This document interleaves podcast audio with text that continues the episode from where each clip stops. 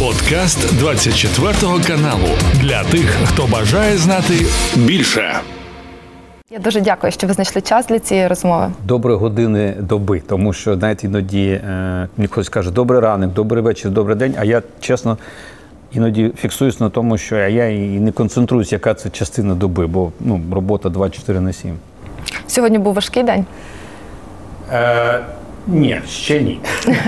Ще не робочий, звичайний робочий. Добре, давайте якраз до складних питань, які зараз вирішуються. Наш міністр закордонних справ Дмитро Кулеба заявляв про те, що Україна отримає F-16 одразу після того, як завершиться навчання наших пілотів. Водночас Єн Столтенберг е, зробив заяву, яка трохи контрастує з цими словами. А він каже, що рішення це ще остаточно не ухвалене, і власне після завершення навчання кожна країна буде далі приймати е, відповідні рішення. То що зараз відбувається з авіакоаліцією? Ну, прийдеться трошки розкрити е, все ж таки для телеглядачів розуміння, е, що взагалі відбувається, щоб правильно було очікування. Бо дуже часто е, на підставі певних заяв, певних якихось оголошень, міркувань, експертної думки. Люди потім роблять певні висновки, не зовсім обґрунтовані. На цьому тлі в них будуються очікування, потім розчарування, тому що насправді це не виправдані очікування. Значить, Є принципове рішення політичне країн-партнерів, які війшли в так звану літакову коаліцію, і це було зафіксовано в Вільнюсі на саміті.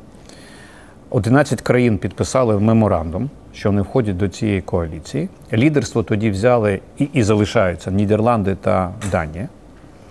Про те, що вони починають проект по навчанню, підкреслюю, навчанню українських пілотів, українських техніків, інженерів до, для, того, щоб змогти експлуатацію проводити літаків саме F-16. Звісно, якби не було політичного розуміння, що в принципі Україна може мати на своєму озброєнні F-16, то відповідно не було би сенсу давати згоду на навчання. Мало того, навіть навчатися на тих літаках будь-яка країна проект може запропонувати, якщо вона має дозвіл, згоду Сполучених Штатів, оскільки вони тримають, мовно кажучи, ліцензію да, на ці літаки, бо це є їх виріб. Тому це означає, що вони отримали таку згоду щодо навчання і, відповідно, проявили цю ініціативу. І станом на сьогоднішній день українські пілоти, українські інженери, українські техніки в певній кількості, в певному складі вже знаходяться в певних місцях і розпочали проект. Тобто навчання вже розпочалися. Навчання вже розпочалось. Що входить до програми навчання, де скільки, я, звісно, розповідати не буду, і коли воно завершиться, я теж розповідати не буду, щоб не було розчарувань. І це не швидко, це не, не може тривати там місяць, два, три, щоб теж не було розчарувань. Єдине, що можу сказати, що в тому числі в процесі цього навчання входить і мовна підготовка. Просто звичайний базовий рівень англійської мови недостатньо, бо має бути спеціальний рівень англійської мови, технічний, оперативний там, і так далі. І так далі. Тому це дуже дуже серйозний комплекс, є відповідна програма, і відповідно це навчання вже розпочато. Коли, коли воно завершиться, ми дізнаємося від інструкторів, тому що вони будуть бачити, по-перше, як сприймають е, нові навички наші пілоти, як сприймають наші інженери, як техніки, як вони взаємодіють між собою, і коли вони будуть готові. Оцей період підготовки у вигляді навчання буде витрачено на те, щоб продовжити проект по розумінню, коли ми будемо мати літаки безпосередньо, а ще головне, скільки. А ще головне, яка зброя буде на тих літаках. Бо сам літак це просто авіаційна платформа. Без радарів він не бачить, без кулеметів, ракет, пушок, е- снарядів він не є зброєю. Це носій. І тому, коли партнери будуть приймати рішення, яка країна, скільки готова літаків нам передати з своїх, зменшуючи свої, не зменшуючи, а використовуючи свої спроможності, буде звертатися відповідно до Сполучених Штатів за згодою. Це передбачає все одно згоду Сполучених Штатів. Кожна країна буде отримувати такий дозвіл. І буде казати, я готовий передати таку-то кількість літаків. відповідно з запасними частинами, з можливістю забезпечення і так далі. І так далі. Я готовий придати таку кількість ракет або авіаційних бомб, або чогось ще. І от тоді буде зрозуміла друга частина проекту. І оця друга частина проекту ще пишеться по великому рахунку. Тому це серйозний серіал, і ми з вами зайшли тільки в перший сезон. Тому е, знову ж таки, я абсолютно реалістично, оптимістично не просто вірю, а вже розумію, що ми їх будемо мати на озброєнні, наші повітряні сили будуть застосовувати F-16, це без сумніву. Але питання, от коли саме так, воно це питання поки що відкрите. От це точно. Ну, ви сказали, що не будете говорити про часові рамки, але я озвучу деякі терміни, які озвучували і представники нашого військово-політичного керівництва. Говорилося про півроку. Е, Це базовий так е, термін. Я підтверджую, що мінімальний термін Це для підготовки пілотів мінімальний вважається 6 місяців. Ці 6 місяців були взяти не просто зі стелі. Вони були взяти особливо після того, як два наших досвідчених пілота, перебуваючи в Сполучених Штатах, пройшли певні тестування і зрозуміння їх рівня підготовки льотної, фахової, військової і так далі, і здібності стало зрозуміло, що нормальний мінімум це 6 місяців. Хтось може швидше зможе. Це люди ж талановиті. Взагалі українці особливо талановиті. Але знов таки, щоб не було ілюзій, може так статися, що частка льотчиків буде готова за 5 місяців, а інженери не будуть готові, а техніки не будуть готові. А літак це найскладніша система. Ну, що підводні човни і кораблі теж дуже складні системи. Але в принципі літак це дуже складна система. Одного пілота недостатньо. Якщо немає команди, закріплено за кожним екіпажем, за кожним літаком, то літак нікуди не полетить виконувати бойове завдання. Тому ще раз повторю: а от скільки забере часу підготувати інженерів і механіків, ми поки що з вами не знаємо. Тому для того, щоб будувати наші з вами виправдані очікування, ставте собі в голові мінімум 6 місяців, але не, не розчаровуйтесь, якщо це буде більше. Зрозуміло. Е, Стосовно другої частини, як ви сказали, це якраз ракет, так і озброєння до е, сучасних винищувачів. У німецькому парламенті досягли згоди щодо передачі нам далекобійних ракет Taurus. Усі партії, принаймні про таке повідомляв депутат Чернєв. А разом з тим, після цього вже канцлер Шольц заявляв, що, начебто, ніякого рішення і зрушення в цьому питанні немає. Змі писали про те, що е, Берлін висуває умови Вашингтону, що Taurus передадуть лише разом із ATACMS. Крім того, так само озвучувалися ідеї про те, що потрібно скоротити дальність цієї ракети з 500 кілометрів, щоб ми не могли бити по території Росії. Що з цього відповідає дійсності, що не відповідає, і які взагалі є проблеми у цьому питанні? Дивіться, ну дійсності відповідає факт, що ми зробили запит офіційний до уряду Німеччини з проханням надати нам Таурус або Торуси, як правильно вимовляти. Посилаючись на перший головний аргумент, що аналогічні засоби ураження вже є в розпорядженні українських е, воїнів, це Storm Shadow та Scalp, британсько-французький, перепрошую, проект. Вони успішно застосовуються, а, і про це знають партнери, тому що у нас є домовленість, що ми рапортуємо, і вони, і, і вони підтримують це застосування, тому що продовжують нам постачати ці спеціальні крилаті ракети, які повітря земля. По суті, Таурус це щось аналогічне, тому ми абсолютно зрозуміло кажемо, ми би хотіли мати такі засоби ураження. Для чого? Справа в тому, що щоб ми з вами не говорили про вони дуже добрі вчать. Вони хороші е, студенти. Коли ми з вами в липні 2022 року мали можливість застосовувати так звані МЛРС, до яких відносяться і Хаймерси, і М270, і потім Марси і ЛРЮ французькі, на відстань 80 кілометрів, уражаючи їх логістичні ланцюжки, е, склади боєприпасів, амуніції, палива і саме головне е, командні пункти. Через якийсь час вони відтягнули їх за межі 120 кілометрів. Це ускладнило їх логістичне забезпечення їхніх підрозділів, але унеможливило їх ураження нашими силами. Тому нам знадобилась так звана довга рука. Тому ми вивчили, де що є у партнерів, і почали вести роботу, е, починаючи від президента України і продовжуючи членами уряду, щодо отримання атакамсів, таурусів, Shadow, скальпів. От ми два позитивних рішення від німецької, перепрошую, британської і французької сторони отримали. І зараз ми продовжуємо трек американський та німецький. Політичне рішення парламенту Німеччини е, дає нам з вами більше оптимізму, більше позитиву, але рішення остаточно приймає уряд. Тому там дійсно такого рішення ще не прийнято, але мені відомо, що дискусія серед членів уряду триває. Ми відповідно робимо певні зусилля е, політичного міжнародного характеру, щоб допомогти в тій дискусії прийняти рішення в користь України. От те, те, що правда. Е, Стосовно того, що передача Таурус чи Торус залежить від е, передачі нам атакам, це нагадує ситуацію, як було з танковою коаліцією. Е, Чи дійсно, от у такий спосіб ми зможемо отримати і американські, і німецькі далекобійні Дивіться, ракети? Я би не брався коментувати, про що між собою спілкуються колеги з Берліну і Вашингтону. Але ви праві в своєму припущенні, що коли була дискусія про танки, то теж для прийняття рішення німецьким урядом для них було важливо, щоб е, німецькі танки не були першими на полі бою в Україні проти Росії. Тому ми в своїх комунікаціях якраз переконали партнерів з Британії, Франції, е, Сполучених Штатів щодо надання нам челенджерів, Абрамсів і легких танків французьких АМХ-10. І це дало більш сміливості, скажімо так, політичної німецьким колегам і прийняти рішення щодо леопардів. Тут ви абсолютно праві.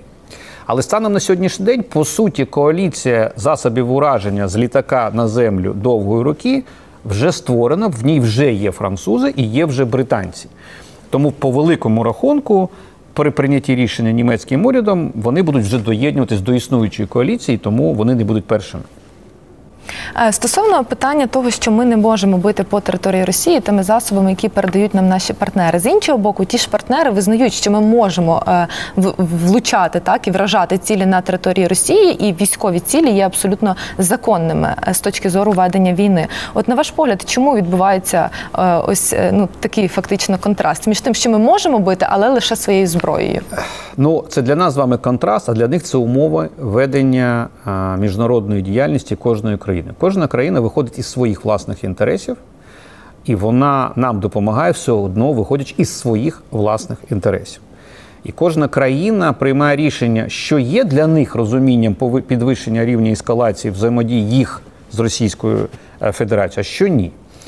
Що приємно, цей рівень ескалації він еволюціонує там. Ну на, на під час моєї каденції досить серйозно пройшов цей рівень, тому що я нагадаю, що перше, що я просив у наших партнерів, були звичайні стінгери. Це був листопад 2021 року. Все решта було неможливо. Неможливо були танки, артилерія 155 мм, хаймерси, е, літаки, петріоти. Все було неможливо. Все, як бачите, все стало можливо. Але дійсно. Принциповою умовою є, що ми письмово даємо гарантії нашим партнерам, що не будемо застосовувати засоби ураження по території офіційно визнаної Російською Федерацією. Але ми кожен раз підкреслюємо, що ми будемо застосовувати цю зброю для деокупації тимчасово окупованих українських земель, які знаходяться а, в міжнародно визнаних кордонах в 1991 році. Я підкреслюю завжди це партнерам, щоб бути чесним. А це означає, що і Крим, і Луганськ, і Донецьк є Україна. Тому для того, щоб знищити ворога або його логістичні ланцюжки, ми можемо застосовувати. І ця еволюція відбулася. Кожен раз, коли ми з вами робимо щось самі, приходить допомога Заходу. Я вам просто нагадаю перший випадок. Квітень місяць 2022 року а, ми ніяк не могли отримати засоби протикорабельних уражень, протикорабельні ракети це були гарпуни. Під різними причинами, технічними і ще якимись. Це ніяк не виходило. Ніби вже майже, але не виходить. І коли український витвір, точніше, два витвори, Нептун, відправили всім відомий флагман російського флоту з назвою Москва на дно Чорного моря і створили тепер модерновий майбутній сучасний дайв-сайт для відвідування як музей на дні моря. Після цього ми отримали гарпуни. І ці гарпуни допомогли нам в місії по е, звільненню острова, е, деокупації острова Зміїний, що дало можливість відкрити зерновий коридор і проводити українське зерно, годуючи країни Африки, Азії і так далі. Тобто, от від собі від постріла двох пострілів Нептуном сьогодні не так голодають люди в Африці або там, в е, країнах Південної Азії. Те ж саме стосується і інших речей. Коли бавовна розквітає на території Росії, то це щось в них або хтось палив там, де заборонено, або це якийсь український витвір. Якщо бавовна розквітає на тимчасово окупованих територіях, тут може бути і те, і інше. Зрозуміло. Е, Чи можливий наш захід, захід наших військ в Крим е, до моменту передачі нам винищувачів і далекобійних ракет, такі як Таурус чи Атакамс? Не, не візьмусь відповідати на це запитання. Це скорше питання ситуації на фронті, це як будуть розвиватися події, як будуть е, рухатися наші е, хлопці, дівчата в наступальних операціях, як будуть проводити оборонні операції, як буде розвиток підтримки збройних сил. Багато чинників. Яка буде погода? Навіть погода серйозний чинник. Є дощі, нема дощів, є зима з снігом, а морозом або немає. Я би не хотів такі робити припущення або прогнози. Ми і так з вами робимо неможливе, дивуючи весь світ, починаючи з 24 лютого 2022 року. І навіть сьогоднішній контрнаступ ми робимо без домінації в повітрі, що в принципі за стандартами сучасних країн, ну НАТО в першу чергу, практично неможливо. Але ми з вами це робимо. До речі, щодо нашого авіапарку, який зрозуміло, ну поки обмежений, але так чи інакше він є. І ті самі західні ракети ми маємо можливість запускати з наших, в тому числі су 24 І от, наприклад, е, Financial Times пише про те, що росіяни в своїх атаках на тилові регіони України зараз зосередились на тому, аби знищити злітно-посадкові смуги, щоб наші пілоти не могли підніматися в повітря і відповідно е, використовувати е, сучасні західні ракети.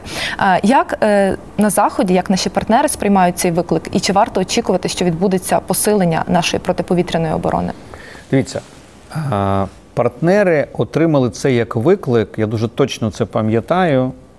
10 жовтня 2022 року. Ми їм казали закрити небо з перших днів. Але воно звучало, але нас не чули. Чули, не сприймали. І тому були патріоти неможливі і так далі. І так далі. Е, Засоби протиповітряної оборони короткої дії там нам давалися стартріки, стінгери там, і так далі. Але принципове рішення почало якраз було зрушено. Я дуже добре пам'ятаю, я приїхав на Рамштайн. 10-го був перший масований ракетний обстріл України, який вони здійснили, і це реально вразило партнерів. Я просто пам'ятаю очі всіх міністрів оборони, які були на Рамштайні, і саме тоді почали серйозно говорити вони про те, що так, треба захищати об'єкти критичної інфраструктури, е, університети, шпиталі, житлові будинки і так далі.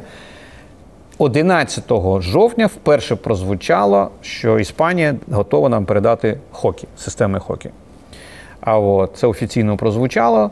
Е, якщо не помиляюсь, в Брюсселі було тоді зустріч. От. І от після цього пішов прогрес.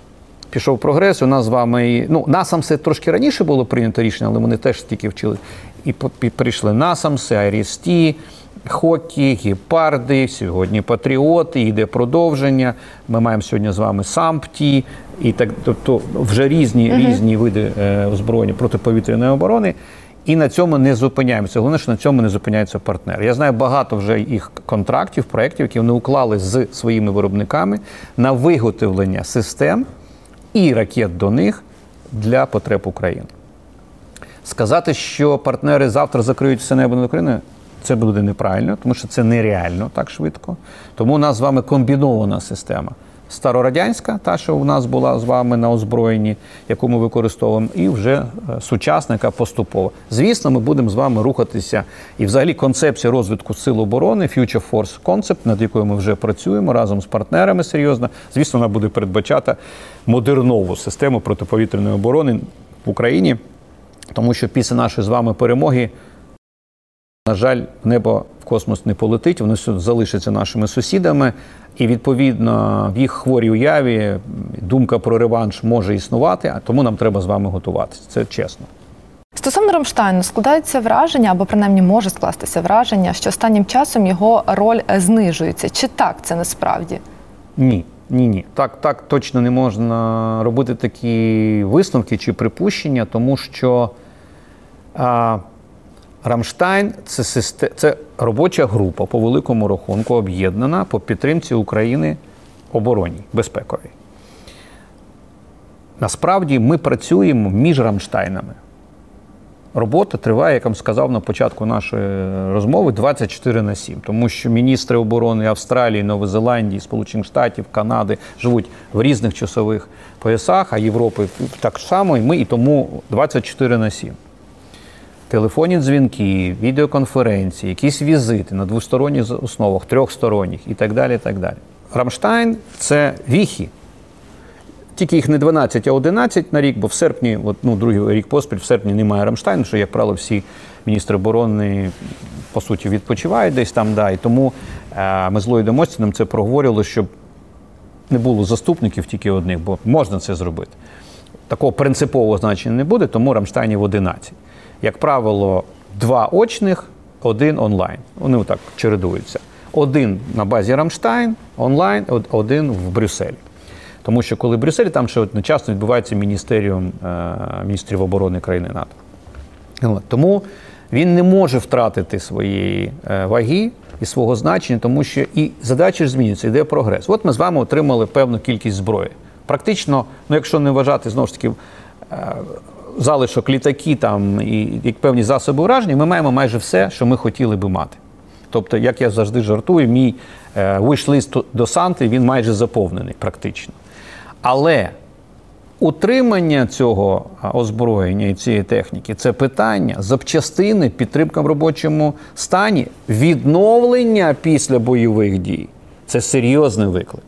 І цей виклик ми самі не, не зможемо подолати, а тільки разом з партнерами, з їх індустрією. Тому ставиться задача збільшити кількість запчастин для танків, для артилерії, нові стволи для артпушок, більше снарядів, більше мін і так далі. І так далі, і так далі.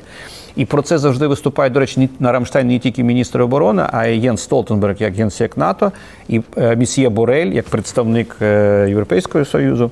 Тому там це, це дуже високий рівень е, діалогу кожен раз, який дає нам з вами плюси. Тому я прошу сприймати Рамштайн як дуже серйозний майданчик.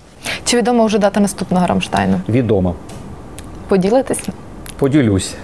Е, Ну, орієнтовно це буде тиждень між е, 17-м, який там далі, от то- той тиждень е, Між з 17 18 по там 20, да, це буде от, оцей тиждень. Мгм. Е, Чи І він буде очний, він буде офлайн. Да. Мгм. це буде на авіабазі в Так, Рамштайн? він буде в Рамштайні. А чи можемо ми говорити, які там будуть ключові питання серед обговорення? Ну, дивіться, насправді ключові питання я можу вам зараз озвучити, тому що принципово вони особливо не змінюються. Все одно пріоритетом номер один для нас залишається з вами протиповітряна оборона зі всіма її складовими. Більше систем, більше ракет, більше радарів, плюс авіація як елемент, як частина е, протиповітряної оборони. Це раз. Друга річ це артилерія і амуніція до неї, боєприпас. Третя річ це, як я кажу, сталевий кулак, бронетехніка всіх видів. Від бронетранспортерів, е, броньовиків, танків, броньованих медіаваків, тобто автомобілів для евакуації наших поранених, і всі види запчастин до них. І наступна річ. Ми з вами, як вже кажу, вже працюємо над концепцією майбутньої Сил оборони України. Це означає, що наші партнери теж мають розуміти, як їм горизонт планування довгий визначати в себе свої бюджети, розгонку свого виробництва, бо вони будуть нас підтримувати. Кожна країна має розуміти в чому. Якщо, наприклад, базою є припустимо, у нас з вами два типи леопардів: так? Леопард 1 і Леопард 2. Що це означає? А це означає, що на базі Леопард 1 на його шасі їздить гепард, це теж е, Леопард 1, їздить броньований Мардер.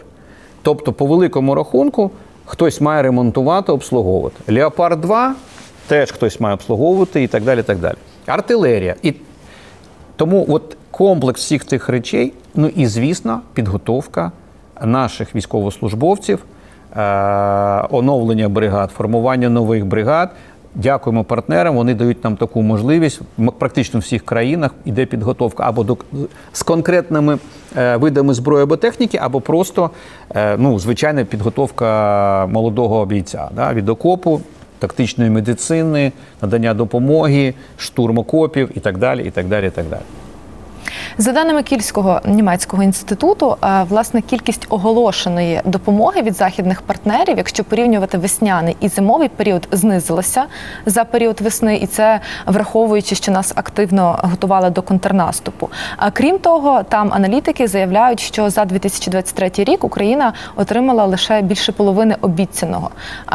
Чи можна сказати, що ці дані правдиві і що це тенденція? Знаєте, я не готовий прокоментувати, я не знайомий з цими даними, і треба їх перевіряти. Е, Єдине можу сказати, що я погоджуюсь з тим, що йде, е, скажімо, такий волатільний е, підхід, тому що щось, що було задекларовано, було поставлено, і воно вже у нас. І воно там зразу було на пікі, якщо все порахувати в грошах. І воно почало застосовувати. Далі йде підтримка. Підтримка там коштує дешевше, там запчастини, боєприпаси і так далі. Там якась чергова хвиля. Ну, ну мені важко це коментувати. Це не мені здається не зовсім релевантно. Я можу сказати одне: це точно не песимістичний прогноз. Тому що в грошовому вимірі ніхто з партнерів не провалився вниз. Просто у багатьох партнерів якоїсь зброї вже і немає, особливо країни, наші дуже близькі, дружні, братські країни, такі як Литва, Латвія, Естонія, Люксембург, Польща. Вони багато чого віддали, і в відсотковому розумінні від їх е, ВВП вони чемпіони.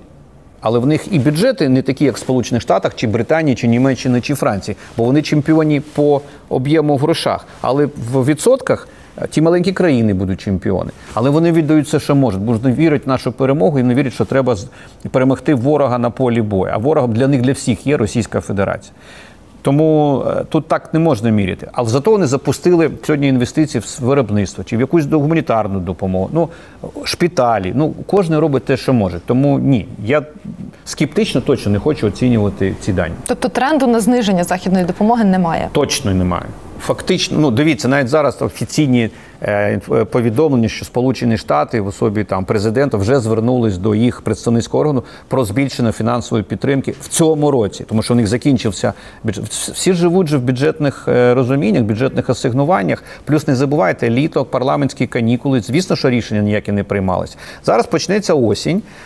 А як це відродиться політична активність е, парламентів, які будуть приймати ті чи інші рішення. Плюс у них у всіх почнеться бюджетний процес, а їх внутрішні країни, де вони будуть вже приймати рішення. Скільки грошей вони мають закласти в свою обороноздатність і плюс допомогу Україні на наступний рік? Чому дуже важливий от, е, Рамштайн, який буде восени? Бо ми будемо комунікувати наше бачення майбутнього і на наступні роки. Щоб вони теж це від нас почули, оцінили, де вони готові бути з нашими, нашими партнерами і далі, і заклали це в свої бюджетні плани.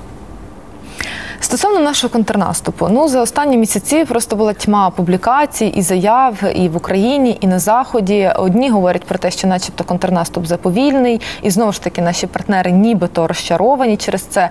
Е, Інші там, е, в тому числі медіа, писали про те, що, начебто, Україна врахувала ті помилки, які нібито були допущені на початку наступальної операції, змінила тактику, і зараз варто очікувати масштабніших дій. Е, Треті кажуть, що взагалі все так і планувалося, і все рухається за планом. То що відбувається насправді? Ну, перше, е, спочатку я намагався ну, переважно читати, що один народ пише. Потім зрозумів, що воно абсолютно не має нічого спільного з реальністю, і перестав це читати. Можу вам сказати, що коли я спілкуюся на моєму рівні комунікації з партнерами, а це, я ще раз повторюю, міністри оборони країн, начальники генеральних штабів, їх радники, заступники, тобто і іноді, буваючи в делегації з нашим президентом, з лідерами країн і відповідно перебуваючи на цих двосторонніх зустрічах, жодного разу ніде не прозвучало, що вони розчаровані, що вони щось там погано думають. Це не так і це неправда. Якщо вам хтось щоб вам не говорив, яке би західне поважне видання про це не написало. Це нісенітниця, плітки, надумані, придумані, висмоктані і так далі. Всі чітко розуміють, хто має відношення до війни, що це війна. І війна це не серіал. Я хочу по сценарію. Тут зараз голівудський сюжет. Тут буде зараз точно буде перемога. Зараз останнє слово героя, але він не мре. І взагалі так не буває. А ми маємо дуже потужного ворога з дуже потужною системою оборони, яку він вибудував там. Поки ми з вами готувалися, і всі говорили про наш контрнаступ. Знаєте, мені це нагадує мультик, такий був давно, давно, давно, давно, здається, часів Радянського Союзу, називалося Пограбування по. І далі три крапки. І далі в як в різних країнах ідуть, грабують банки. Там по-французьки, по-іспанськи, по-італійськи я запам'ятав. Коли виходить Маріо, Маріо, що ти йде? Я йду грабувати банк. Маріо йде грабувати банк. І всі звуть, Маріо йде грабувати банк. От приблизно так всі казали, Україна йде в контрнаступ, і всі слідкують, як ми йдемо. І всі хочуть, щоб ми їм розказали. Тут зайшли, тут не дійшли. Та так Але не... погодьтесь, і українське військово-політичне керівництво також е, заявами підігрівали цю тему стосовно того, Ми якраз своїми заявами завжди казали, що народ, ми робимо військові свої справи, давайте не втручатися. Наша задача робити все, щоб забезпечити сили оборони максимальною кількістю зброї, техніки і так далі. І ми те, що ми робили публічно, ми робили комунікуючи в першу чергу до партнерів. Щодо наших потреб, прискорення, збільшення, покращення і прийняття, в тому числі політичних певних рішень, коли вони ще, е, скажімо так, е, мали сумніви, що нам дати, що не дати.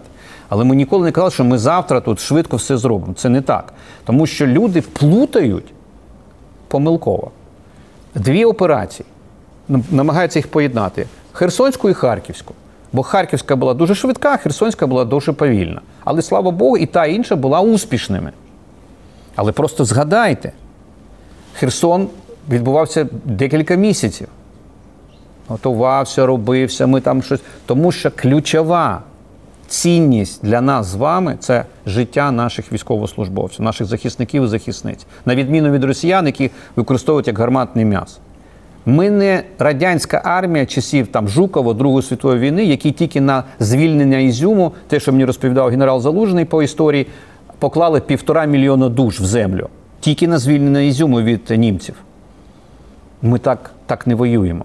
Ми воюємо з розумінням, з маневром, з нанесенням вогневого ураження, використанням переваг техніки. Але якщо там щільно заміновані поля, то хлопці їх а, ночі пішки по чуть-чуть розміновують, щоб не втратити техніку і не втратити побратимів. Тому ми рухаємося так, як дозволяє обстановка. Але головне, ми рухаємось вперед.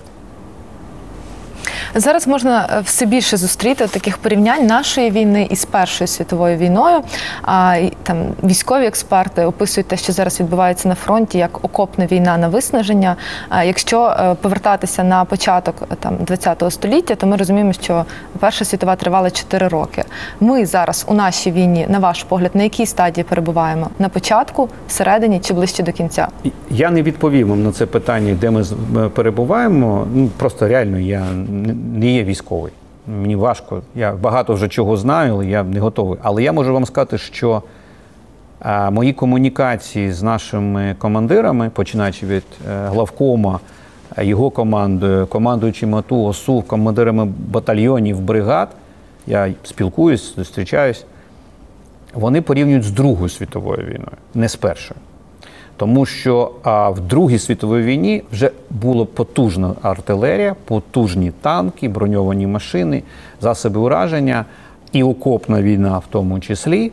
І саме страшне е, був задіяний величезний людський ресурс. Величезний. І лінія фронту була величезна. Те ж саме відбувається у нас з вами зараз. Якщо подумати, за останніх 80 там років, чи скільки минуло після Другої світової, жодної аналогічної війни на планеті Земля не було.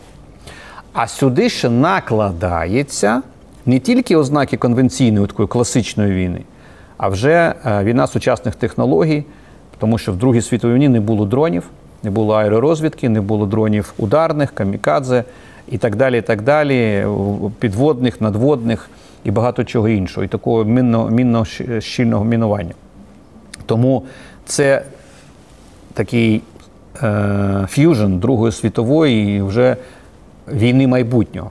Всі майбутні війни вони вже не будуть такими конвенційними, вони будуть війнами технологій, війнами дронів і так далі. Тому сьогодні, коли ми навіть думаємо про Future Force Concept, от, концепцію нашої майбутніх сил оборони, ми вже говоримо про те, що у нас навіть в вищих навчальних закладах треба готувати абсолютно нових спеціалістів.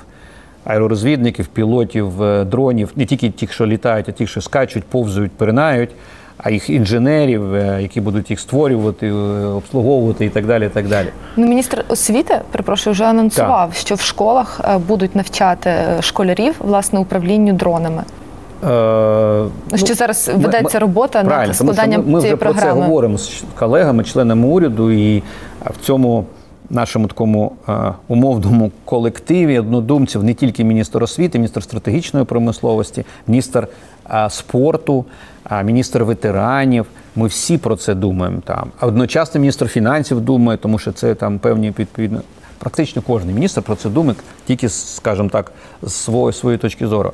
Але казати, де ми з вами знаходимось, дуже важко. Давайте просто згадаємо, де ми з вами знаходились е, в е, березні 22-го року. Напівоточений Київ, напівоточений Харків, Чернігівщина, Сумщина, Острів Зміїний, Херсон, окупований Миколаїв, прифронтове місто. Ми з вами деокупували дуже багато територій. Щось було швидше, щось повільніше. Важко. Важко. А ви знаєте, тут є такий цікавий момент. Я нещодавно спілкувався з військовими. Вони там деяких полонених е, опитували росіян. І у них під впливом їх пропаганди, е, у деяких, не у всіх, у деяких, ті, які такі, от якраз десантники, вони там більш такі мотивовані, підготовлені. У них думка така, що це як Афганістан під час е, перебування там е, контингенту Радянського Союзу. Щось таке, типу інтернаціональний борг, от в головах та, така каша, от, е, ідея і так далі. Тобто вони, вони ще думають, що вони типу, роблять якусь там корисну, благородну справу з їх точки зору. А війна ця буде завершитись, коли щось буде змінюватись в головах е- і там теж. Що має бути тим чинником? Зараз важко спрогнозувати. Моє особисте відчуття, що це буде не отак, от, знаєте, неочікувано. Щось відбудеться, як, як ті чорні лебеді прилетять, і вони відбудуться. Від ми з вами за 30 років розвитку України наші збройні сили або сили оборони не мали такої кількості сучасної зброї. І мріяти ми не могли, що там її дадуть. Сама війна, оця відкрита, точніше, її частина, бо війна почалась у 2014 році. Ну, поштовх то це й зробили. Сьогодні ми не встигаємо. От в мене мої е, ну, члени команди не встигають ту зброю, військову техніку, яку ми отримуємо по МТД від партнерів. Ми її беремо зразу в експлуатацію. А зараз ідуть документальне оформлення взяття на озброєння. Це в тисячі е, одиниць різного, чого у нас в житті не було ні- ніколи. Ми там підготуємо звіт, скільки у нас з'явилося на озброєнні різного цікавого. Такого не було. Тобто, це не то, що це не крок, це, це скачок, це прогрес. Тому, звісно, і партнери це вже починають усвідомлювати, що а може і вони і дійсно є східний щит Європи, і дійсно є східний щит НАТО. Ми то Тільки про це зараз говоримо починають усвідомлювати. Прошу? Тільки зараз починають це усвідомлювати. Да. Так. Е, Я їм про це говорив з перших днів. Але це було більш, знаєте, от слова, якими ми їх тиснули, але вони це не сприймали. Так само, як вони не сприймали, що Київ не впаде. Ну, вони ж були переконані, що Київ впаде за три дні, а Україна за три тижні буде партизанська війна. Їх розвідка, їх аналітики, їх політики, і всі вони радили своїм лідерам. І тому нам з вами не давали сучасну зброю, окрім ну, суто партизанської. Стінгери, Енлави, там ще щось там. Карл Густави це по суті для партизанської війни, стрілецьку зброю. Серйозну зброю стали давати, коли побачили, що ми будемо битися до останнього. Я їм пояснив, в чому відмінність. Ми європейці, і вони європейці. У нас спільні потреби, спільні цінності, але є пріоритетні. Переважна більшість європейців, коли будуть порівнювати цінність, свобода, воля та безпека, виберуть безпеку і втратять волю і свободу. Пригадайте Другу світову війну. Гітлер зайшов в столиці багатьох європейських країн без опору. Ну, головне вижити. І це вони розказують нашим сьогодні біженцям, які живуть в різних країнах. А чого ви не здаєтесь? Це мої розказують ну, дружини моїх друзів. Друзі тут воюють, а дружини там з дітьми. Каже, нам питають, а чого ви не здаєтесь? В Австрії там і в інших країнах. Каже, ми би здались. А ми з вами, ген такий нашої нації, що ми при виборі воля, свобода і безпека виберемо волю і свободу, пожертвуємо безпеку. І тому у нас б'ється кожен. У нас бабці, згадайте, перші дні, бабці заливали коктейлі молота, а онуки готові були їх жбурляти. Хлопці йшли добровольцями, записувалися. Ну я ж пам'ятаю перших два дні, коли в ТРО записувалися, автомати видавалися з КАМАЗів. Ну це ж це ж факт. Може, хтось про це забув, я ні. Зараз е, ширяться розмови серед військових, в тому числі і не тільки, що, начебто, українське суспільство трохи розслабилось за півтора роки війни. Е, крім того, підливають масло в вогонь численні корупційні скандали, які зараз е, один за одним виринають в нашій країні. Що ви про це думаєте? І багато хто говорить про те, що потрібна зараз чесна розмова влади з українцями для того, аби ми мобілізувалися, і справді ця війна стала всенародною аж до нашої перемоги. Дві речі. Перше, я згоден з військовими з оцінкою, що багато людей вже вступили в партію тих, що завершили війну. Є багато людей, чомусь собі вирішили, що війни вже немає. Десь там вона далека. І вони повернулися до класичного українського, на жаль, такого теж е, українського знаку внутрішні чвари. Біда внутрішніх чвар 1918 рік історичний факт. Тоді незалежна Україна не сталася саме тому, що почали ділити між собою вплив, політичні сили, політичні партії розвалилися, і большевики легко зайшли і окупували Україну на довгі десятиліття. Вони стали колонією е, Росії під назвою Радянський Союз, Російської імперії. І ці ризики є. І деякі собі цього не усвідомлюють. Або політики, або псевдоактивісти, або люди, які звикли жити, просто отримуючи грантову допомогу, роблячи якусь активність. Їм все одно на яку тему активніше. Їм головне Фейсбучне, вибачте, на слові, тому що це лайки, це перегляди, це, по суті, монетизація. Тепер, що стосується корупції. Корупція зло, яке існує в світі на планеті Земля. В кожній цивілізованій країні, і навіть в найменш корупційній країні, як вважається, в Сінгапурі вона теж є. Там не 100% відсутність, там вона теж є. Питання масштабів. Питання, чи бореться країна, суспільство, влада е- з цим негативним явищем. І отут цікавий момент. Влада, правоохоронні органи, розуміючи, що навіть під час війни треба продовжувати реформи, тому що у нас з вами комплекс негараздів з радянської ще доби накоплений, накопичений. І коли ти починаєш з цим боротися, виявляти факти хабарництва, інших способів отримати якусь особливу перевагу, факти арештів, порушених справ, треба би ніби аплодувати, казати, молодці, борються, демонструють, що е, толерантність, рівень толерантності до корупції різко впав в суспільстві. А ми кажемо, вау! Всюди корупція. І підігріваємо, кажемо, що українці не змінилися такі ж корумповані, як були, і цей потужний негативний сигнал відправляється в тому числі партнерам, які можуть нікому там сказати, слухайте, так вони безнадіжні. Ну що їм допомагати, якщо вони. Тобто оцінка навіть таких речей. Для росіян, які не можуть нас з вами завоювати, вони це вже зрозуміли в військовий спосіб. Найкращий сценарій це внутрішній розвал е, України, внутрішній чвар. Оце для них буде подарунок. Вони в це будуть інвестувати. І вони використовують так званих useful, корисних, які ні, вони не за росіян. Їм би просто заради хайпу, заради популізму, десь щось вискочити. От, А я за те, щоб був завжди баланс, розуміння. Боремось, давайте. І давайте це поборемо. Але є три речі: процедури, правила, прозорість. Раз. Робота правоохоронних органів по виявленню вже фактів, які відбулися і притягнуть до відповідальності два. А третій головний трек це розвиток культури доброчесності в суспільстві. Хабарник, який взяв хабар, він би його не взяв, якби йому його не дали. А дає йому його приватна особа, яка хоче уникнути відповідальності, служби в армії, ще щось там. Ми не ми хочемо боротися з корупцією, але хочемо, щоб кум порішав. Ну це ж класична наша з вами формула.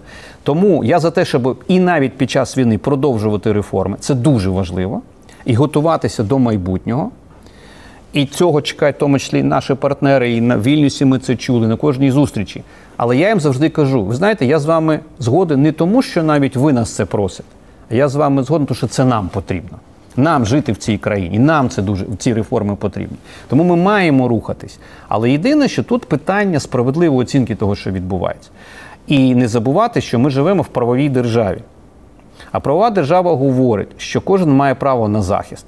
І правова держава в Конституції говорить, що винуватою особою може бути тільки визнана вироком суду. У нас дуже часто вішають на людей ярлики, проходить якийсь час, потім виявляється, що а людина не винувата. Хоча його зробили ну, е, майже сторожем десь в пеклі. Я вам нагадаю історію генерала Назарова, генерала Марченка, яких звинувачили в страшенних злодіяннях. А це герої. І таких прикладів є і буде ще. Що стосується конкретно вашого міністерства, е, то тут питання полягає в тому, що не правоохоронці е, розслідують так або е, публікують або роблять публічними факти корупції, а це продовжують робити журналісти. І, от, зокрема, остання свіжа історія: журналіст Юрій Ніколов, наш колега, опублікував документи, згідно з яких випливає, що форма для наших військових, поки відправилися із Туреччини, приїхала до України, з літньої перетворилася на зимовою і зросла у вартості втричі. Як так сталося? Дивіться, все, що публікує журналіст, якого називаєте журналістом Юрій Ніколов, як правило, не відповідає дійсності. Це людина, яка звичайний маніпулянт, я не боюсь цього слова. Якщо ви по- спостерігаєте за його діяльністю, то з'ясується, що він бере певні факти, домішує, що йому прийшло в голову, публікує.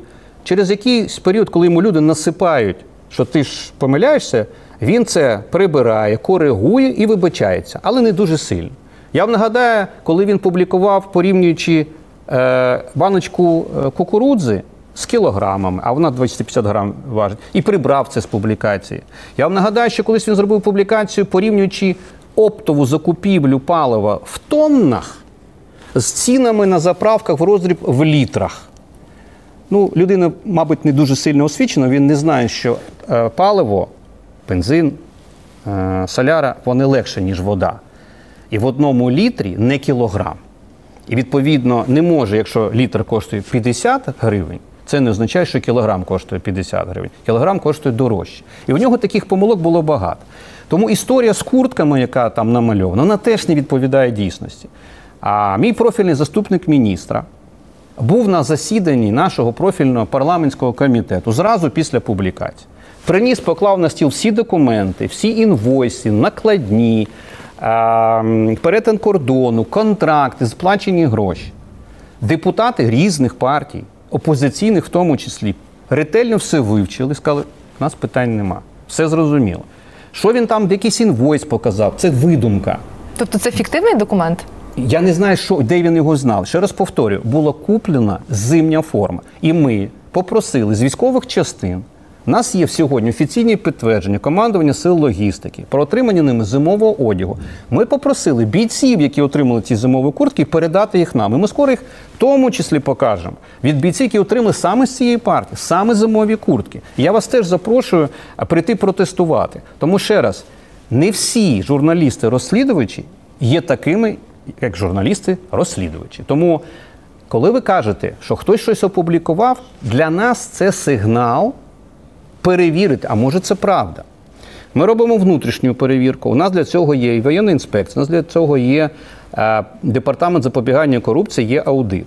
Ми зразу завжди подаємо документи в правоохоронні органи, щоб вони теж це перевірили, в залежності від їх компетенцій. Якщо виявляється факт, що дійсно хтось поставив неякісний товар, щось підмінив або щось зробив, порушується справа. У мене дуже багато заяв в ТБР, в СБУ про порушення кримінальних справ, коли наші е, команди встановлюють певні порушення. Тому що система, в яку я прийшов міністром, вона ж не мною була збудована, вона 30 років розвивалася. І я заходив в Авгієвій стайні, коли президент мене попросив стати міністром. Я зразу сказав, що реформ треба робити от. І тут виявляється, ти почав робити реформи, ти почав боротися з монополією на декількох ринках. Тут починається відкрите вторгнення навала. І в тебе виклик забезпечення швидке, якісне, кратно зростаючої кількості е, збройних сил, чи продовження тільки реформ заради реформ? Ні. В першу чергу забезпечення. Нуль бронежилетів на складах, шоломів, одягу і так далі, їжі і так далі. І все це треба було зробити в перші місяці, в перші тижні. Знову ж таки, постачальники різні, постачальники в інших країнах різні. Але ми або до суду подаємо, якщо це господарський спір, міжнародний арбітражний суд, якщо це та і виграємо, до речі, ці суди, або в правоохоронні органи і просимо розслідувати цю справу. Але коли хтось каже, я побачив сумнівні документи, це корупція, бо це ярлик називається. Мало того, ми зробили того, що ніхто ніде не робив в історії.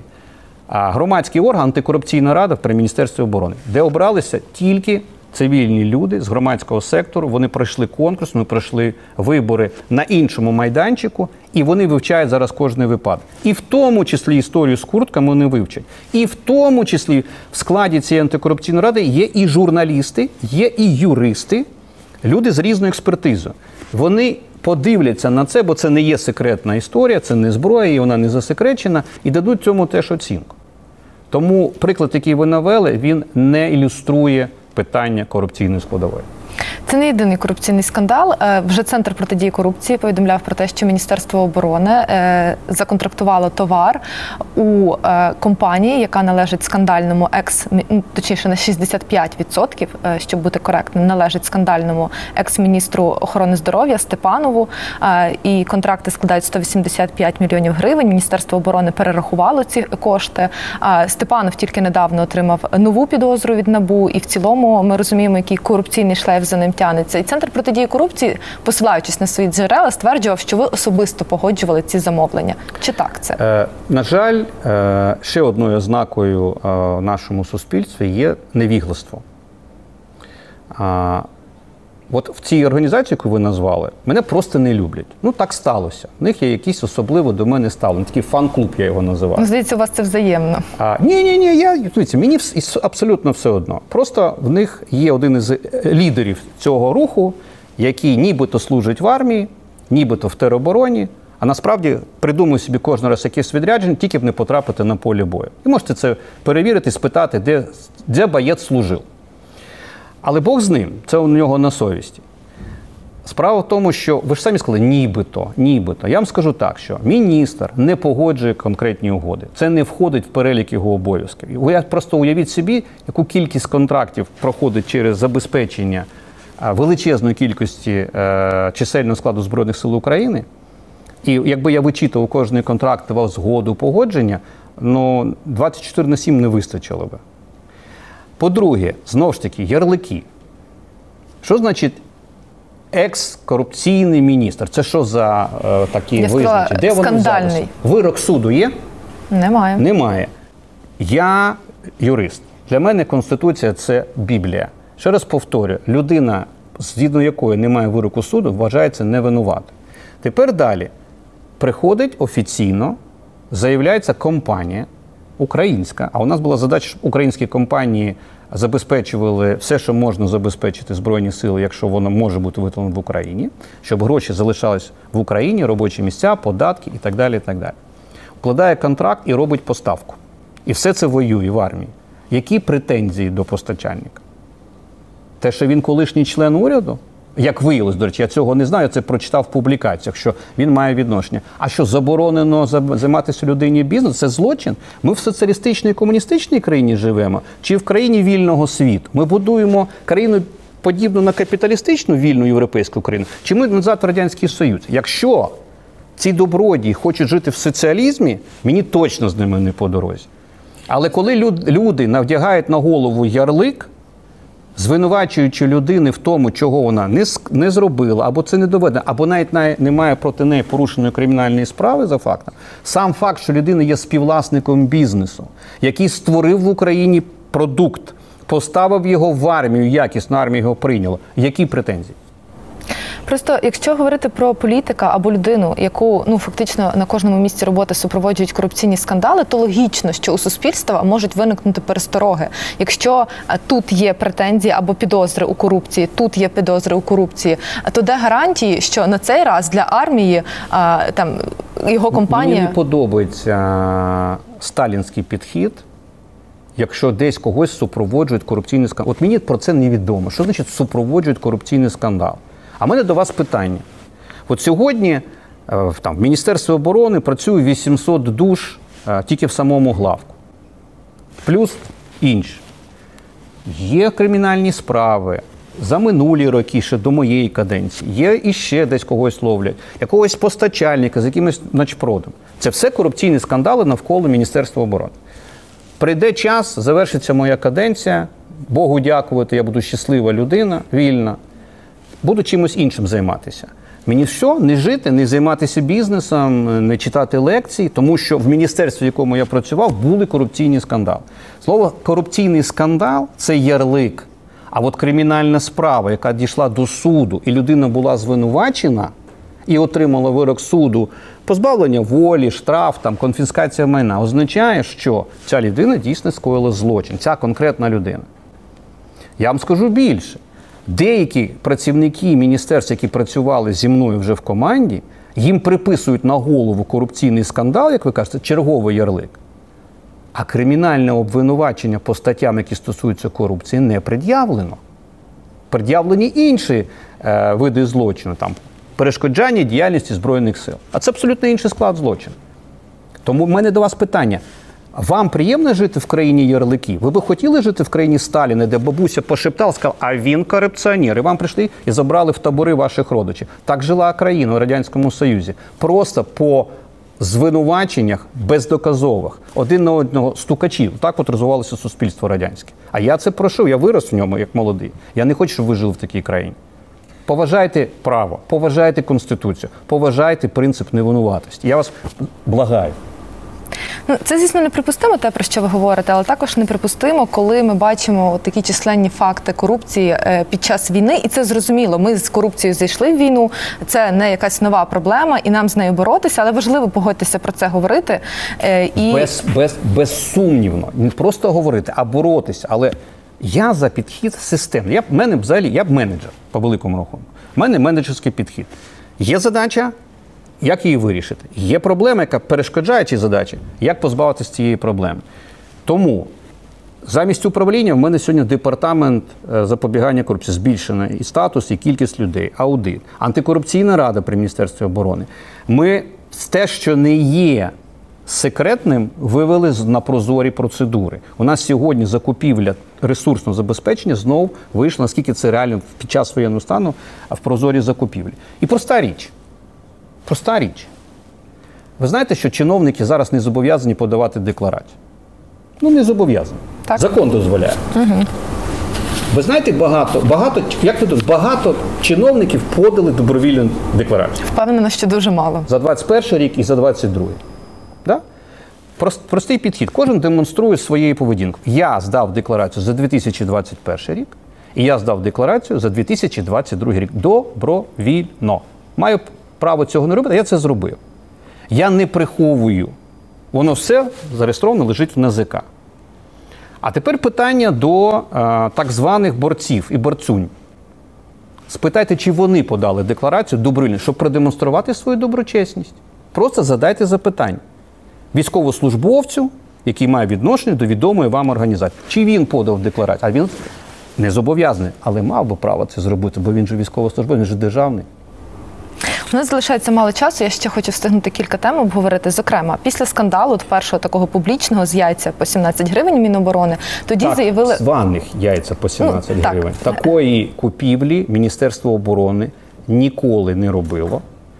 Ніколи ну там була ціна було за кілограм, так по 17 гривень. І навіть по- і навіть за кілограм не було факту придбання такої послуги, як такої, в принципі, не було. Я ще раз вам це повторюю.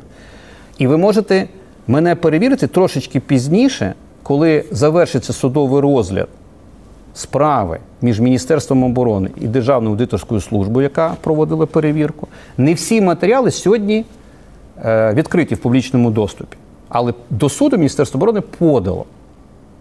І після того, як судовий розгляд завершиться, буде відповідно рішення суду, деякі факти стануть відомими.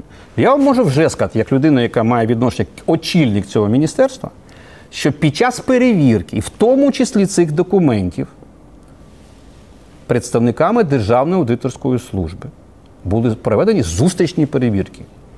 Я можу точно сказати, що в акті перевірки Держаудиту написано документально не підтверджено. Зрозуміло. Але після цього скандалу е, було оголошено про створення е, агенції е, оборонних закупівель при міністерстві оборони. І власне вона мала запрацювати до осені. Уже лишається зовсім небагато. Але от власне людина, яка мала її очолити, Арсен Жумаділов, каже, що цей процес затягують. Хто чи що його затягує? Мова йде про бюрократію чи саботаж? Ну, по-перше, почнемо з того, що агенція була створена. І ще до того. Ви коли готувалися до, до розмови зі мною, у вас трошки плутанина відбулась при всій повазі. Вибачте, що я вас коригую. Якщо ви перевірите мене, Ну я мала на увазі, що агенція не запрацювала, і сам ні, Жумаділов про це говорив буквально два тижні тому в інтерв'ю. Ви помиляєтесь. Агенція працює оборонних закупівель. Вона створена давно. Тому що я про це говорив з трибуни парламенту, коли мене призначали міністром. Вона займається закупкою оборонних закупівель. Зброєю і технікою. Вона існує, в неї керівник, в неї є контракти з компанією Nexter, французькою, яка виготовляє Цезарі, компанією Thales, компанією Rheinmetall. А потім паралельно було прийнято рішення створити другу агенцію, яка буде займатися ресурсним забезпеченням, так званим тиловим. Вона теж зареєстрована. Вона теж зареєстрована. Але коли ви кажете, що Арсен Жамодін, який мав би її очолювати, а звідки ви вирішили, що він мав би її очолювати? Ну, він Хто його сам про це говорить публічно. Правильно, тому що я з ним провів співбесіду, тому що це моя ідея його запросити на цю посаду. Це моя була ініціатива, а не хтось там вирішив, що його туди призначить. І Арсен Жамудінов прийшов до мене. Я кажу, напиши мені план, як ти це бачиш. Він розписав план, що і коли має відбутися. Ми з ним проговорили, що буде створена наглядова рада. І Арсен Жамудінов по своєму плану мені написав, що вона запрацює восени 2023 року. Осінь 2023 року не наступила. І я маю надію, що він буде керівником, що я його призначаю своїм наказом, і в мене всі документи готові. І він виконає свої зобов'язання, які він мені дав, що вона запрацює. Але він не готовий, і вона не готова, вона не працює саме тому, що не поспішаючи було розписано, що ми маємо зробити. Там є певні процедурні речі, в тому числі має бути постанова уряду, яка дасть певні компетенції. Тому це питання до автора ідеї. Тобто саботажу з боку системи немає. Жодної.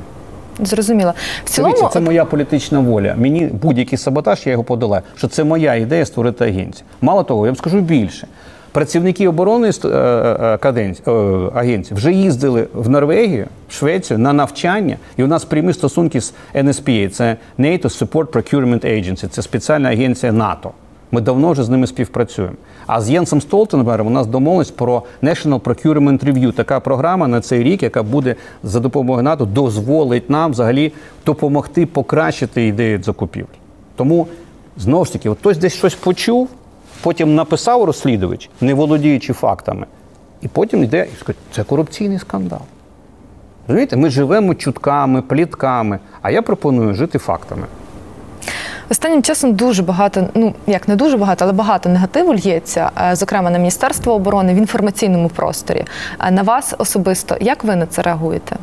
А, я поки що дякую своїй гнучкій е, нервовій системі. Я дякую тому, що мама має царство небесне, була психіатр, невропатолог, дуже багато часу провів в неї на роботі, коли був малим. Тому е, єдиний е, спосіб до цього всього це з почуттям гумору. У мене совість чиста. Те, що я прийняв рішення погодитись на пропозицію президента очолити це міністерство у 2021 році, я тоді навіть не оцінював масштаб проблеми задач, які на мене впаде. Я розумів, що це авгієві стані. Ну що такі, да ще під час війни, ну такий собі виклик. Я думаю, що якби я знав, я б тоді не погодився. От. Тому е, бажаючих мене скинути з цієї посади доста. У мене фан-клуб величезний, починаючи від росіян, які полюють давно, і в тому числі наших е, особливо рятівих, так сказати, незадоволених і так далі. Багато їх є. Об'єктивні, я комусь не подобаюсь. Комусь не подобається, що я їх викинув з ринків. Я дуже монополій багато зруйнував. Мало того, я скажу, створення тих двох агенцій викликало зразу спротив е, деяких комерційних кіл, які почали запускати цих активістів з публічними виходами, е, руйнуючи ідею е, створення агенції. Якщо ви почитаєте уважно інформаційний простір, то ви побачите, що по агенції, яка займається оборонними закупівлями, вже негатив. Не треба було її створювати. Давайте назад ринок повернемо. А от агенція по ресурсному забезпеченню позитив. Я кажу, так ви визначаєтесь, так не буває. Тому бажаючих мене звільнити, я вам скажу, я буду і моя дружина, і мої діти самими щасливими людьми, коли я комусь передам цю булаву. На фоні цього негативу поновилися знову чутки про вашу вірогідну відставку. Е, Зараз е, пішли далі. І, зокрема, депутат Гончаренко заявив про те, що, начебто, вас будуть призначати послом до Великої Британії. Е, Що з цього правда? Наскільки Дивіться, це відповідає дійсності? Правда того, що є депутат Гончаренко, і правда, що він щось заявив. А я пана Олексія знаю, ми перетинались, коли я бував в парламенті. Наскільки мені відомо, він не працівник МЗСу, і наскільки мені відомо, він не працівник Офісу президента України. Наскільки мені відомо, може я чогось не знаю. Я просто нагадаю всім, як це виглядає. А згідно з Конституцією, міністр оборони і міністр закордонних справ призначаються, звільняються президентом України. Тобто тільки рішення президента може позбавити, по- ну, звісно, з голосуванням Верховної Ради, відправити відставку одного чи двох іншого міністра. Ну, за власним бажанням теж, але тоді пишеться до президента прохання, і президент подає це в парламент. А далі призначення посла, ще когось, знову ж таки, рішення президента. Наскільки мені відомо, Олексій Гончаренко не має відношення до тих всіх процедур, тому де він взяв цю інформацію, мені невідомо. Тому важко це коментувати. Але тим не менш, наступне інтерв'ю ви даватимете вже з Лондона. А не факт. Знаєте, мене вже в лютому місяці е, чекали десь на- іншій посаді і так далі. І, до речі, в цьому залі я робив прес-конференцію як міністр оборони. і Ми зараз з вами спілкуємося в цьому залі як міністром оборони. А, я думаю, що рішення приймає президент. Або прийму я, якщо ну, залишиться вже не буде сил і почуття гумору сміятися над тими дивними людьми, які бажають моєї відставки. Я їм бажаю щастя, здоров'я, карма все бачить. Чи була у вас розмова з президентом на цю тему? Ми з президентом системно спілкуємось на тему, як виграти цю війну, як покращити обороноздатність нашої країни, як чергову зброю привести Збройним силам України. І багато про що інше, якою буде завтра Україна. Успішна, світла, мирна, непоборена. А з приводу нової роботи? Е, Президент знає. Ми коли з ним обговорювали в серпні 2021 року перший раз його пропозицію. Я сказав, що це не було, не було моєї мрії, і я зразу ми з ним про що це тимчасова історія а, для мене. Я не є людиною, яка хоче бути чиновником все своє життя. У мене немає політичних амбіцій. Я не мрію бути там народним депутатом чи якимось достатньо публічної служби. Він знає про мої плани і бажання читати лекції і займатися приватною практикою. А, так само говорили про те, що ви, начебто, не проти очолити Міністерство юстиції. Е, Дивіться, це звучало давно. От, і колись для мене, як для юриста, це був амбітний проєкт, давно ще до, до всіх цих подій. Е, я бачив, які реформи можна було б зробити для юридичного цеху в цілому. Це було давно. Тому колись Зараз ми це давно обговорювали, і я а зараз е, я вважаю, що в мене відбулася така перекваліфікація. А я вважаю, що у нас дуже хороший міністр юстиції Денис Малюська. Ми, як члени уряду, дуже нормально співпрацюємо. Немає жодної підстави робити заміну. А от а ще раз кажу, в мене амбітні плани, і в мене є дуже багато нових навичок, знань, якими я готов ділитися з студентами. Якщо вам все ж таки запропонують стати послом України в Великої Британії, ви погодитесь? А, я не знаю, чи є дипломатична служба моїм покликанням. Я цього поки що не, не, не, відчуваю. Тому тут не питання куди, тут питання що би що, який проект. Я людина проекту. От є задача, давай її, її зроби. А, просто так отримати якусь посаду мені точно не цікаво, тому що ти все, ти все одно залишаєшся на публічній службі. Публічна служба дуже невдячна історія. Ти отримуєш тільки на горіхи від друзів і від ворогів, і від просто е, любителів е, диванних експертів. Все одно отримуєш на горіхи. Що б ти не робив? Народ не, не цінить, не любить, не дякує, і це нормально. Ну, влада завжди повинна бути під таким, знаєте, особливим критичним прицілом. Я сам, як людина із адвокатури, від адвокатури була створена як, як опозиція владі. природа адвокатури опанувати владі, щоб якраз зберігати баланс справедливості, тому що в суді влада завжди звинувачує будь-якому суді, немає значення кримінальному, цивільному, господарському і так далі. І адвокатура була створена як протидія, щоб збалансувати, щоб дати право на захист. І я по природі захисник. Тому для мене перебування на публічній службі це постійний виклик. Постійний. Я єдине, що собі виправдовую, що клієнтом стала ну, держава в даному випадку. Я захищаю вже інтереси держави. В даному випадку військовослужбовців, збройні сили. От зараз в мене черговий, до речі, війна, умовно війна, конфлікт з деякими народними депутатами. Я принципово вважаю, що в інтересах безпеки військовослужбовців ніякому разі не можна відновлювати сьогодні декларування під час воєнного стану. А навіть ті, як ті добровільно і заповнюють декларацію, кажуть, ні в якому разі не розкривати ці реєстри, бо це наражає на їх на ризики, їх членів е, родин, близьких, родичів і так Це далі. для військовослужбовців, не для депутатів. Для військовослужбовців. Я захищаю військовослужбовців. Депутати вперед. Я вже дивуюсь, що депутати добровільно не, не заповнюють декларації. Для мене це ну, дивно. Вони б мали би демонструвати нам доброчесність.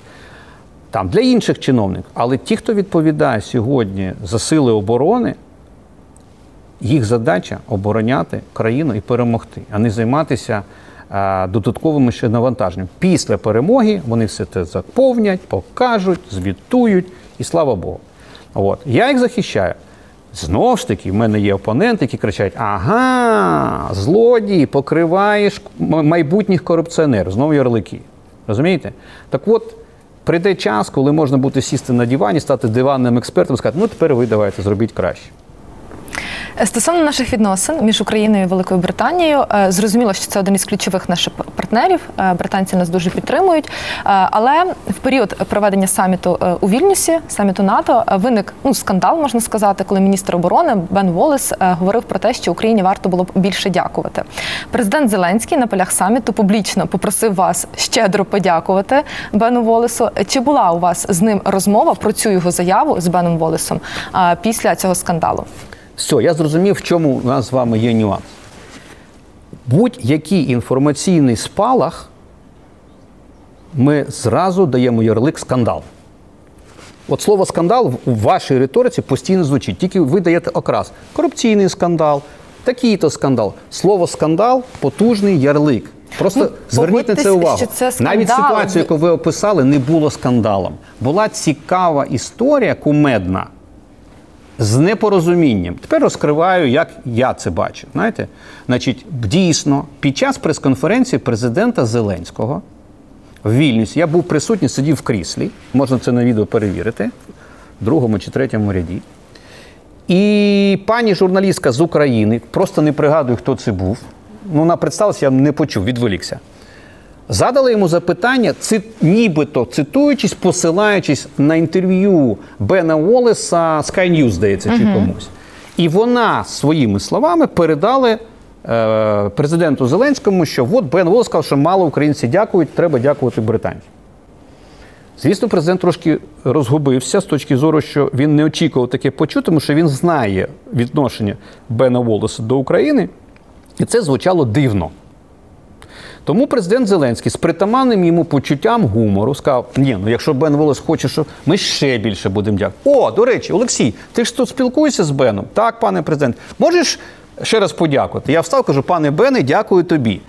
Ми відіграли жартома просто непорозуміння, яке скорше всього відбулося. Але що я зробив після цього? Звісно, я зайшов в оригінал. У нас дуже часто живуть всі е, тільки начал, початком, а ніхто не читає текст. Я зайшов в оригінал інтерв'ю Бена Уоллеса Sky News. І там написано було наступне.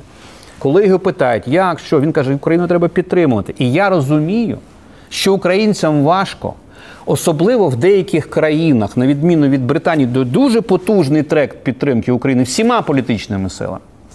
Є країни, де треба переконувати, бо різні політичні сили. Наприклад, в Сполучених Штатах є різні політичні течії, і іноді я знаю американців, каже Бен Волес, їм хочеться, щоб їм ще більше дякували, ніж комусь інше. Це така особливість.